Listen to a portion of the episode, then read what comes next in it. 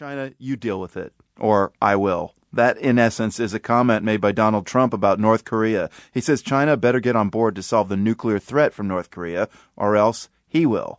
North Korea's nuclear ambitions have been a growing concern to the United States. The country has tested missiles three times since Trump took office.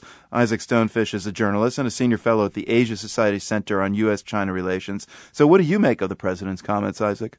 It does seem like, in his Trumpian way, he is trying to.